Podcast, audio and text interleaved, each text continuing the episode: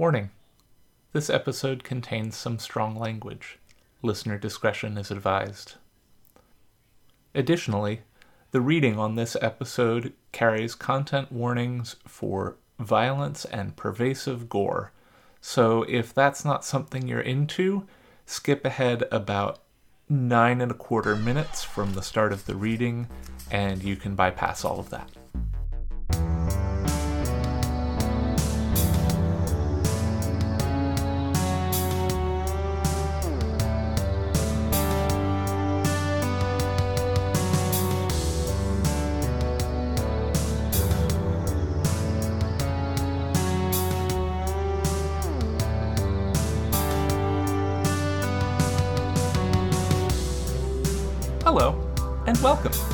From the Trunk, reading the stories that did make it. I'm Hillary B. Bisnieks.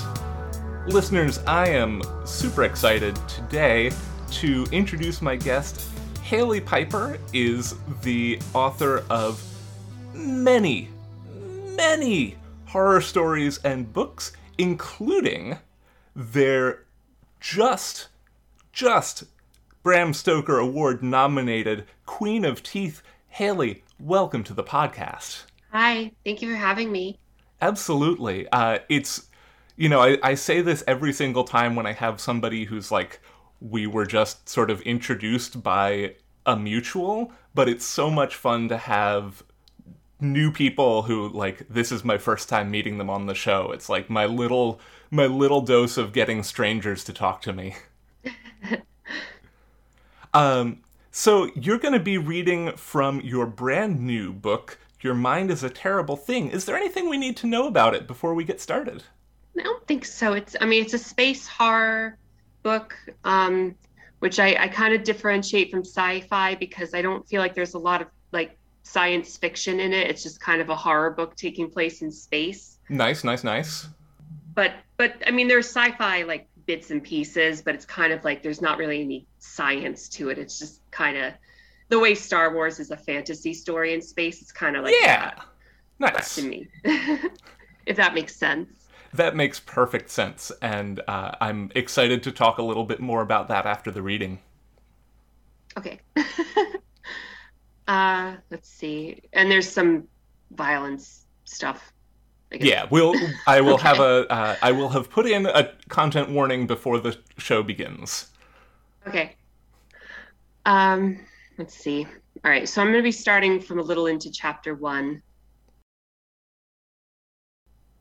The bed was empty. Alto sat up. Esme.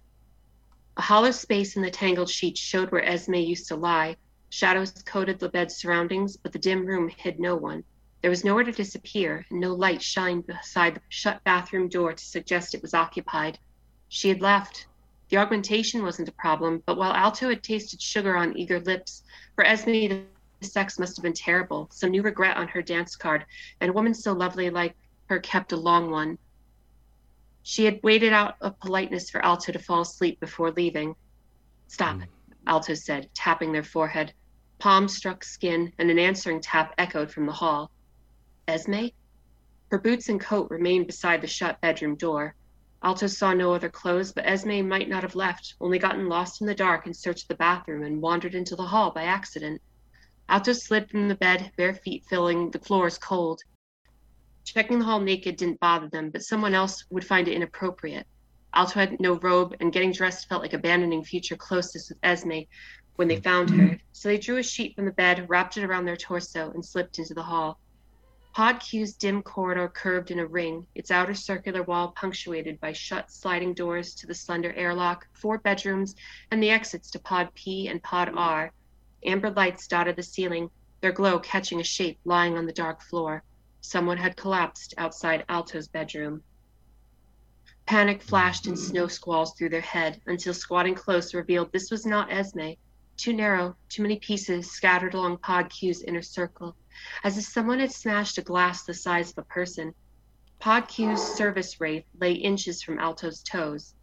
Once a living person and then a dor- dormant corpse, some merchant guild facility had later processed it into a calcified husk and fitted cybernetics across its body. In normal circumstances, a black shell of a mask hid the skull face beneath psionic wraith nodes and an interface display. A segmented brace like wraith plate, usually hung to the torso and fused around the spine. This joined the pelvis in forming a snakish tail, easier than legs for the wraith to slide through the small cylindrical wraith ports that connected starship pods. All that complicated fusion lay strewn outside Alto's room. The wraith's spine and tail fizzed and twitched where wires curled between spiny vertebrae. The wraith plate stretched from sternum and pelvis, leaving no support for the body. A heavy blow had cracked open the wraith's mask, leaving its nodes to dangle like blinking fruit from a vine. One black socket peered through the shattered darkness, a glimpse of the wraith's skull. Alto stroked the mask, but no interface lit the display. Out of commission. Somehow even the dead could die again. The Wraith nodes looked undamaged. Had the Wraith sent a psionic cry for help to Grid, the Yellow Jacket's AI? Would a machine even understand the level of self preservation? Doubtful one would harm itself by running against the walls, and even then it would have made such a racket as to wake everyone in Pod Q. This damage was deliberate. But who would hurt a Wraith? They were defenseless, core to their design. Soft skin brushed the floor somewhere down the hall. Alto pivoted on their heels, still squatting, about to open their mouth and ask again for Esme. Their breath caught in a choked gasp. The ceiling lights reflected in the glistening surface of a nest of maroon snakes. They writhed against the walls and floor, growing out from a dark lump hidden in the gloom. Their heads whipped toward Alto. No, not snakes. These were hollow tubes, as if someone's intestines had been torn out, cut into pieces, and given new life. Alto slid back on one heel and thrashed one protective hand outward. Their choked gasp broke into a squealing cry as a purple lit curtain of pain fell over their eyes. Hmm. Pod Q shrank to a bruise colored hallway and filled with silhouetted figures dashing in a furious circle. They were people, and they weren't people, and Alto couldn't tell why or how that made any sense. One shape swerved from the pack and slammed into Alto's chest, knocking them off balance. Their backs struck Pod Q's cold floor, their sheet flopped over their body, and the purple curtain parted from the dim hall. What? Alto started, but their voice caught in another gasp. The tubes slapped up Alto's legs, over the sheet, across their pelvis.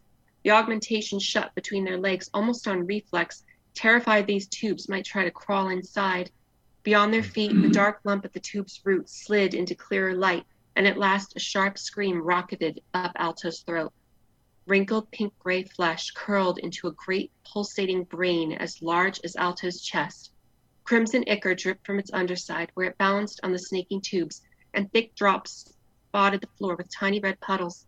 A quake rippled down its limbs, spattering the sheet with slime and sending the tubes coiling and digging at Alto's skin. Alto thrashed their hands to either side. Fingers fell on the shattered wraith's broken mask, and Alto plucked it up as a makeshift bludgeon. But the wraith had been smashed too hard against the floor. Its mass collapsed around crumbling bone as Alto swung forward, and they only raised a dangling wire of nodes against the feral brain and its furious limbs. The brain's front wrinkles flexed with bicep like tension, and a shock wave of purple light filled the hallway. Alto plummeted down a dim maroon chasm. Wind rushed through their choppy hair and swatted their eyes to tears. They rushed towards some surface, about to splatter meat and bone across an unforgiving floor. They were going to die, except Alto wasn't falling, wasn't here. The yellow jacket had not cracked open over a steel canyon. Some violent thought had driven this purple vision into Alto's mind. Even the airy swirl in their ears carried a false hum, and it somehow sounded purple too. The vision's ground flew at Alto's face, and they flinched back into the real hallway of Pod Q, where the brain hovered over Alto's chest, its tubes lashing at neck, face, eyes. Alto thrust their hand over their face, needed to stop this, couldn't let this brain dig inside.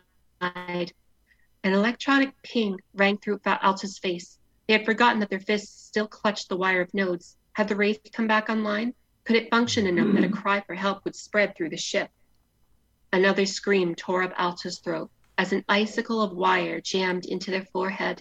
Starships tended to be cold. But Alto had never felt this frigid intrusion drill through their skin, muscle, skull, seeking and finding their nerves and thoughts as if Alto's mind were a physical organ to be torn open and cataloged. And the violent brain was here too. It grasped at the floor on twisting tubes and lurched toward eyes, brain, and thought. It wanted in. Alto mm-hmm. screamed one last time. The freezing pain cut forward from their skull as if they'd grown a unicorn horn of ice. Flashing violet rippled down the hallway, across wraith parts and writhing tubes, into the oncoming brain. The new vision stretched away from Alto, as if they were watching it on a screen rather than being thrust into dreaming it. The walls to either side of the brain spread into a cracked open starship, its only pod gutted into one vast steely amphitheater housing a violent tinged cathedral of gore. Shattered bones formed its structure, and flayed corpses dressed its skin. The sight should have iced Alto's blood. But Alto had suffered the worst chill in their life moments ago, and this pretend idea couldn't freeze them up. It belonged to them, a prize from inside the brain, and they drove the vision sword like, thought against thought, numb purple fail- falling beneath Alto's sharp violet. The illusory cathedral tore away, revealing Pod Q's hallway. Red patterns stained Alto's sheet, but neither tubes nor brain dripped new puddles onto the cloth. Down the hall, shuddering limbs carried the huge brain away. Thicker slime now dribbled from its underside, and black fluid rotted across its frontal lobe before its dark lump squeezed through a hole in the wall, a floor level wraith port. A thumping echo said the brain traveled the channels between ports now, maybe seeking another wraith to destroy. It could wind up on any pot of the yellow jacket through there, but at least it had gone from here. Alto sat up shaking. The sheet flopped from their naked chest, and they threw it off and patted down their skin, searching for anything unsavory the feral brain might have left behind. Only scraps here, or indent marks there, where tubes coiled around a bare ankle. Nothing but lingering traces. Everything should have been fine except Esme was still missing. Bigger than that, Alto had screamed several times and no one had answered. Anxious needles pricked their spine and their breath charged in and out. They had survived the creature. Had anyone else? Whew. That was intense. oh, I love I love having horror authors on. Uh, and I also am very glad that like I normally record during the daytime because as much as I love horror, there's like a certain time past which I really shouldn't be consuming horror in the day. Yeah, I hear you. um it's, it's a whole different thing for actually writing the horror. I can write the horror whenever I want to. Yeah. No, I understand. I'm usually a morning writer, so I don't usually have to worry about it as much. mm-hmm. Yeah, no, I uh, my my typical writing hours are usually like after four or five p.m. something like that, and uh, you know during NaNoWriMo, it's like all bets are off. Just get the words down every day. Um, so one of my uh, one of my perennial questions, because this is Tales from the Trunk, uh, is do you have any favorite bits of Your Mind is a Terrible Thing that you had to leave out of the final draft? Thankfully, no, actually. um, this one came together pretty smoothly. Um, and when I got it back from edits with the publisher, um, we really just made tiny little like you know just kind of functional changes here and there mm-hmm. as far as like you know a word here a grammatical like a typo you know those kinds of things but there really weren't developmental edits for this one so much oh that's exciting i kind of just i kind of just went at it with uh how did this go so the the um the former editor of the pub at Off Limits Press uh, kind of approached me about this and was just like, "This isn't word for word, but it's pretty much mm-hmm. like the mm-hmm. spirit of the conversation. You should write a space horror." and I was just like, "Are you kidding me? I'm so busy and like, uh, like just coming at me out of nowhere." But so then I thought about it and I was like, "Well." if I did do it, I want it to be like not super realistic. Like I don't want to have to worry about like what, what how things would actually go. I want to just like mm-hmm. throw in mm-hmm. artificial gravity, which like that's a thing I don't think will ever exist, but I don't want to I didn't want to do it based on what I think really reality is. Mm-hmm. Um, and like I want there to be cyberpunk elements. I want there to be like, you know, body modifications. I want there to be like these like undead things that are kind of cyborgs. I want there to be psychic stuff. I want there to be just all kinds of weird space stuff. Um, and I just I got I threw it all in. It got, it all it all worked out. It all it all got in. That's fantastic. Uh, I I know that feeling uh, of like, well, I don't want to do this, but if I did, and then you uh, get we, excited about it. Mm-hmm. We ended up uh, uh, one of our cats, my spouse was like working at the uh, volunteering at our local shelter and sent me a video of this kitten and was like, "We should get a kitten." And I was like, "No, no, we shouldn't get a kitten. But if we did, I know exactly what we would name him." and then, and then I was like, "Oh, wait, no, we we have a kitten now, actually." Um, so it it really sounds like you got to throw a lot of just your favorite things into this. Uh, do you have one specific thing without being spoilery or without being too spoilery anyway that you would say is like your favorite thing you got to uh, put in this book?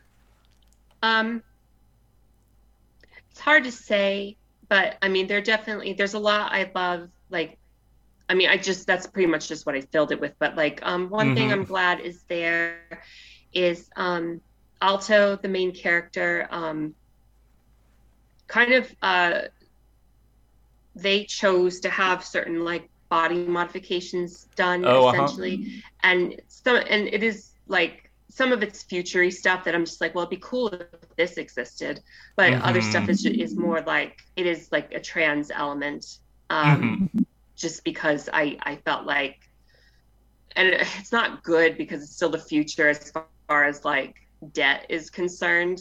Mm-hmm. Which feels like like we don't get away from that in the future of this story, but nonetheless, it's it's something that they wanted, and that's very like strong in this. There's a point where some of the psychic stuff is affecting their memory, and mm-hmm. they get angry because like they remember after after the surgery to have these, you know, these modifications for transition that they were very, they're elated um, mm-hmm. about it. And how dare this psychic bullshit like try to try to mess up those memories and try to uh-huh. make them, uh-huh. them horrible when it was such a, a euphoria for them.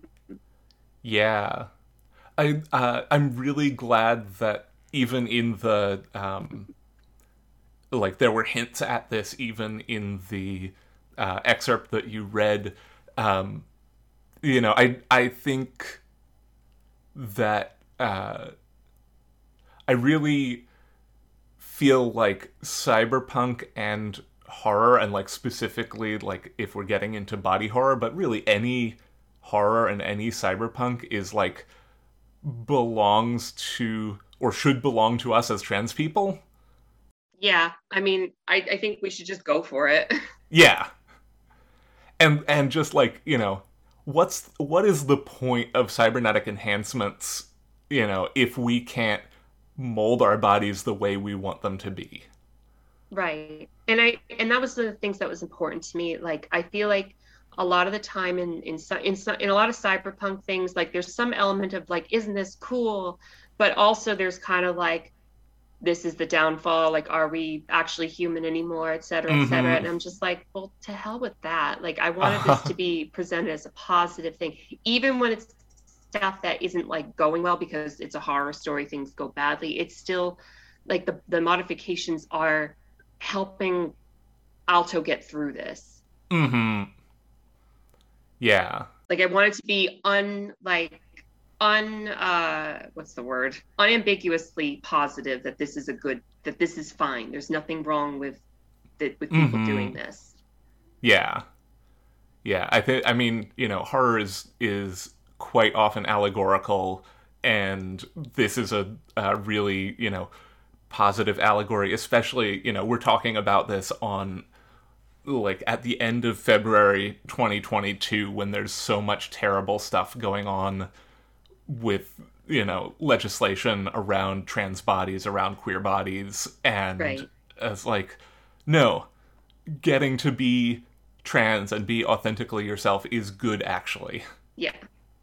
um i'm i yeah i i i will just beat this drum endlessly that uh you know trans horror is good actually and uh you know transhumanism is not the end of the human race or anything like that it's actually just metal as fuck Right.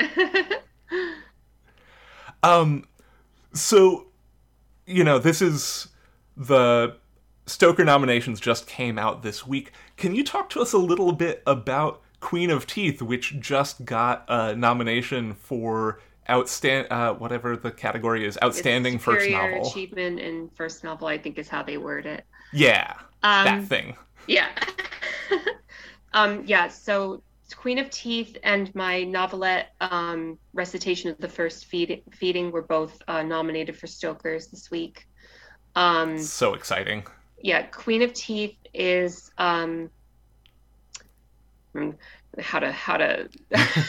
it's a hard book to summarize outside the beginning. It's just that this woman discovers she has teeth in her vagina, and um, it it escalates because she's kind of in a. It's not quite our world. It's very similar, but it's like it's the like the the branching point like time wise is that Nancy Reagan becomes president in 1988 instead of uh, Oh. George Bush senior. Mhm. Um, and then just everything's different after that. It's just like uh, not everything, but a lot of things are different. Um, like the different. There was a virus out uh, like in the late 80s, early 90s that kind of just affected uh, a lot of pregnant people. Um, it it affected the. Um, ugh, I'm so bad with words today. Uh, the the, Yeah, the words are unimportant. right like it affected like um reproduction and stuff um Mhm. so that a lot there was a group of people who um were starting to become twins and then ended up devouring their twin in the womb um Mm, cellularly um and so end up having two different sets of dna which is a thing that happens but not on such a wide scale as in this story right. um, and so the company that is responsible for that virus argues that because of the different DNA sequences existing because of what they did, they should own half of those people's DNA. Those people are called chimeras. Ooh. And they win that case. So um, this woman, Yaya, has to submit to medical inspections every month. And part of, and she's worried that one of the injections she got at one of these is the cause of her vagina dentata, um, which then becomes a bigger problem as she avoids another inspection. And then the uh, agents of this cor- corporation are after her while her mutation is starting to grow horns and teeth and a mind of its own while also she's kind of um, in this sort of relationship that's might might it's kind of a loose relationship that might lead to something more with this uh, woman who works for that corporation Mm, mhm. um, so it's it's a horror it's a weird sci-fi horror romance Very cool. Very, very cool. Congratulations again on the double Stoker. That Thank is. I am, uh, dare I say, I am stoked for you. yeah I, w- I want to tell people that it's just like if you um like a, a book about two lesbians and a vagina monster in a horror romance for stoker don't let anyone tell you your idea is too weird especially not yourself Mm-hmm. Yeah, I mean, the like the the lasting theme of this show is don't self reject, and that is absolutely, you know, do not self reject your ideas before you get them on paper. Even right i had to i had and i had to keep reminding myself of that while i was writing it um god has it been two years now holy crap um yeah time is fake. I know. Um, I had to keep a post-it note beside me the whole time. That was just every time that I started to get nervous about something with it. It was pretty much just like, be brave, let it be weird. hmm Um, like hell i was like remember remember if if if guillermo del toro can win two oscars for the shape of water like it's okay to write this weird vagina monster book. Yep. Um yep. and just like so i just kept kept at it. And i ended up just like throwing in everything i mean there was stuff that got left out of that. I told people before there's like 100 pages of that that didn't mm-hmm. aren't in the manus aren't in the book. Um, and a lot of it's just alternative events. It's not things that could coexist with the events of the book. There was one dream sequence that i was sad to lose but um, oh yeah. but like i the the publisher was right. We we needed to it had to go. It was it was it was it was too wild for where it was. It was going to rob the power of the following scene, and but then after that, it was just going to be kind of pointless. Oh, uh huh. So it's just one of those things where it just couldn't work. Um, yeah, that that happens sometimes. It, do, it but... does. It does. Um, it was a fun. It was a fun little page, but it it just had to go, unfortunately. Yeah. Um, and the good news is you got to write it. You got to experience it. Oh yeah, I, I that's funny because that's the only page of that book that my wife read, and it was her favorite. Like she was just like, "Oh, I love this so much. It's so fun," and it's just like it had to go. Oh no. um, yeah, but um, yeah, it's just like be weird, do your weird thing. I know that um, publishing can sometimes be very nervous about stuff but mm-hmm. you can you you won't know until you do it and it really it's may, way worse to keep it locked inside you. Yeah. Yeah. Honestly i i'm going and getting a tattoo this afternoon and i'm kind of like maybe i should say you know well i mean while you're here can you just say be brave let it be weird just like write that on my arm or something? So before we go is there anything that you've been reading, watching, listening to that you're super amped up about and you want to let other people know about uh, so that you can mutually squee? uh, let's see. Oh my god, I don't even we I uh I'm so late to things sometimes. I only just watched Tales from the Hood oh, uh-huh. week. Like this week and I'm like that was so imaginative. Like that's so good like it's like uh, I think it's an early '90s movie, mm-hmm. but antholo- horror so. anthology movie. It's like four stories with a wraparound story, but it's like it was it was like I want to see more imagination like that nowadays mm-hmm. because I feel like I think feel like a lot of stuff is just like in movies. It's just a lot of ghosts and possession, mm-hmm. and I want to see more wild stuff. Um, but nice. like that was cool. Um, what have I been reading? I just finished something that was really. I finished um, This Appearing House by Ally Malinenko. It comes out later this year. I, I blurbed that.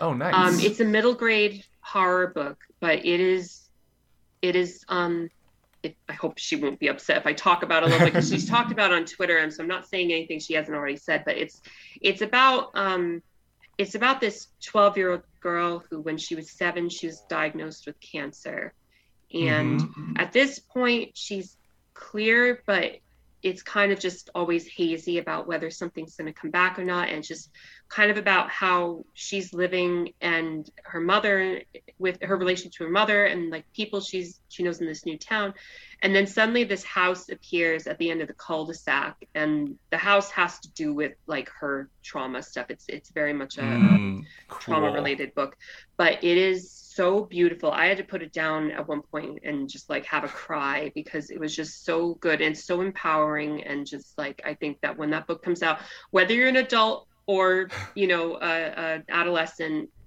you should read it mm-hmm i i uh, am going to be when I assemble the show notes for this, I am going to be putting that down in my TBR. Awesome. That sounds amazing. And then I'm looking forward to um there's a lot I'm looking forward to. Um like The Fervor by Alma Katsu that's coming out in April, mm-hmm. which is um uh she's she does historical horror like um the Hunger, which I believe was nominated for a Stoker about the, the Donner Party, and then she oh, had yeah, the, yeah. the Deep, which was about the Titanic and its sister ship that I cannot remember at the moment. Oh, uh, the Lusitania. I think. Lusitania? Okay, I don't remember. I mean, that was a ship during that time. I don't know if that was I, the might, one or like if that was a World War One or thing. the Atlantica or something like that. I don't remember. It'll be in the show notes. Yeah, yeah, okay. That's a problem for one... future Hillary her new one, The Fervor, is um, is about um, the uh, camp, the internment camps that Japanese Americans were put into during World War II. Oh, uh huh. Um, so like I'm looking forward to that. I'm looking forward to in not horror. Um, oh, I can't. I don't have the author down. Uh, Wrath Goddess Sing, um, Mm. which is like if Achilles was a trans woman during the um, during the Trojan War. So I'm looking forward to that. I I'm think I'm Maya- very into that. Maya is her name. I, I wish I had this down because I follow we follow each other on Twitter and now I'm embarrassed. Uh, It'll be in the show notes. I know, but if she listens to this, I'm gonna feel bad. oh yeah, yeah. No, Um, we mutually apologize. there's so much stuff that I'm like. There's a lot of amazing sounding stuff coming out this year that I'm just looking forward to a lot. Um, that I will not have time to read all of it, of course, but Mhm. you know it's just it's it's nice it's nice to have so much stuff that so many good books that are coming out um Yeah, i think I, we live in a golden age. yeah and i mean not to judge anything but i feel like on some level some other mediums are kind of dropping the ball a little bit so it's nice to have books to fall back on for all the neat stuff that that they can offer hmm Uh, and you also have another release coming Oh, out right. in late 2022. I- Jeez. I was just all I was all weepy about it yesterday and now like I couldn't even remember to, to mention it. Um yes. Um so uh Your Mind is a Terrible Thing, which I read from earlier, comes out on May 7th, um, which will be right before StokerCon. Um so if anyone I was right, Maya Deane is the author of Wrath Goddess Sing. Okay.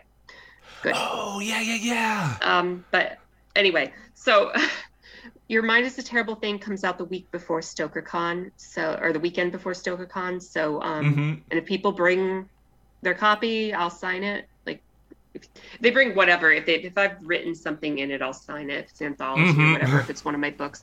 But that comes out May seventh, and then on September twentieth, No Gods for Drowning comes out, and that is my horror mystery noir dark fantasy novel um, it's my largest book yet um, that's coming out from polis books which is about a uh, it's it's hard to describe there's a serial killer the, the gods have abandoned this place and the serial killer is trying to bring them back through these ritual killings and um, these Oh, very cool. detectives are trying to figure out what's happening and find the killer but um, it, things escalate beyond that just like whether this is possible to the point that there may be some bigger plot happening here and they're trying to figure out like what is going on which god might be coming back who might be actually behind all this. Hmm um so that's yeah that's coming out september 20th and i have a bunch of stories in anthologies and stuff. Um other terrors is coming out in july and that's um get to be on that with uh, i'm in that with uh, stephen graham jones and sa cosby and on the Oh, just it's it's a loaded toc i'm very i'm very honored to be on the toc with that. Um trying to think of what the next thing coming out is oh the book of queer saints is coming out next month Oh, nice. Eric LaRocca, um, myself, Eric Raglin, um, Joe Koch, like a bunch of awesome people are on that. And it's all like queer stories by queer authors about queer villains. Nice. Well, listeners, if you're into any of that, then I beg of you, populate your pre orders, populate your TBRs. Uh, it's every year's a good year for books. This year's going to be an amazing year for books. uh, where can our listeners find you, Hailey? I'm at www.haileypiper.com. And then on Twitter, I'm at Hailey Piper Says. And on Instagram, I'm at Hailey Piper Fights. Fantastic. Well, uh, listeners, do give Hailey a follow. A plus would recommend. Uh, Hailey, thank you so much for coming on the show. It's been an absolute delight. Well, thank you so much for having me. This is great. I it was a little nervous reading the the book because um we're just finishing up with the audiobook Mm, recording mhm. and so I've already heard someone who's a professional do this like way way better than I can. So it's just like, oh, there's no way to follow in that. But I guess Oh, my, no. my reading will come out first and then Laura Mhm. Lockwood will blow that out of the water uh, after the print book comes out. Uh, well, you know, it, it's nice to have a preview here. Oh, thanks. uh, thank you so much once again. Thank you. Thank you so much. Listeners, stick around later this month when our guest will be Lillian Boyd. Tales from the Trunk is mixed and produced in beautiful Oakland, California. Our theme music is Paper Wings by Lillian Boyd. You can support the show on Patreon at patreon.com slash trunkcast. All patrons of the show now get a sticker and logo button, along with show outtakes and other content that can't be found anywhere else.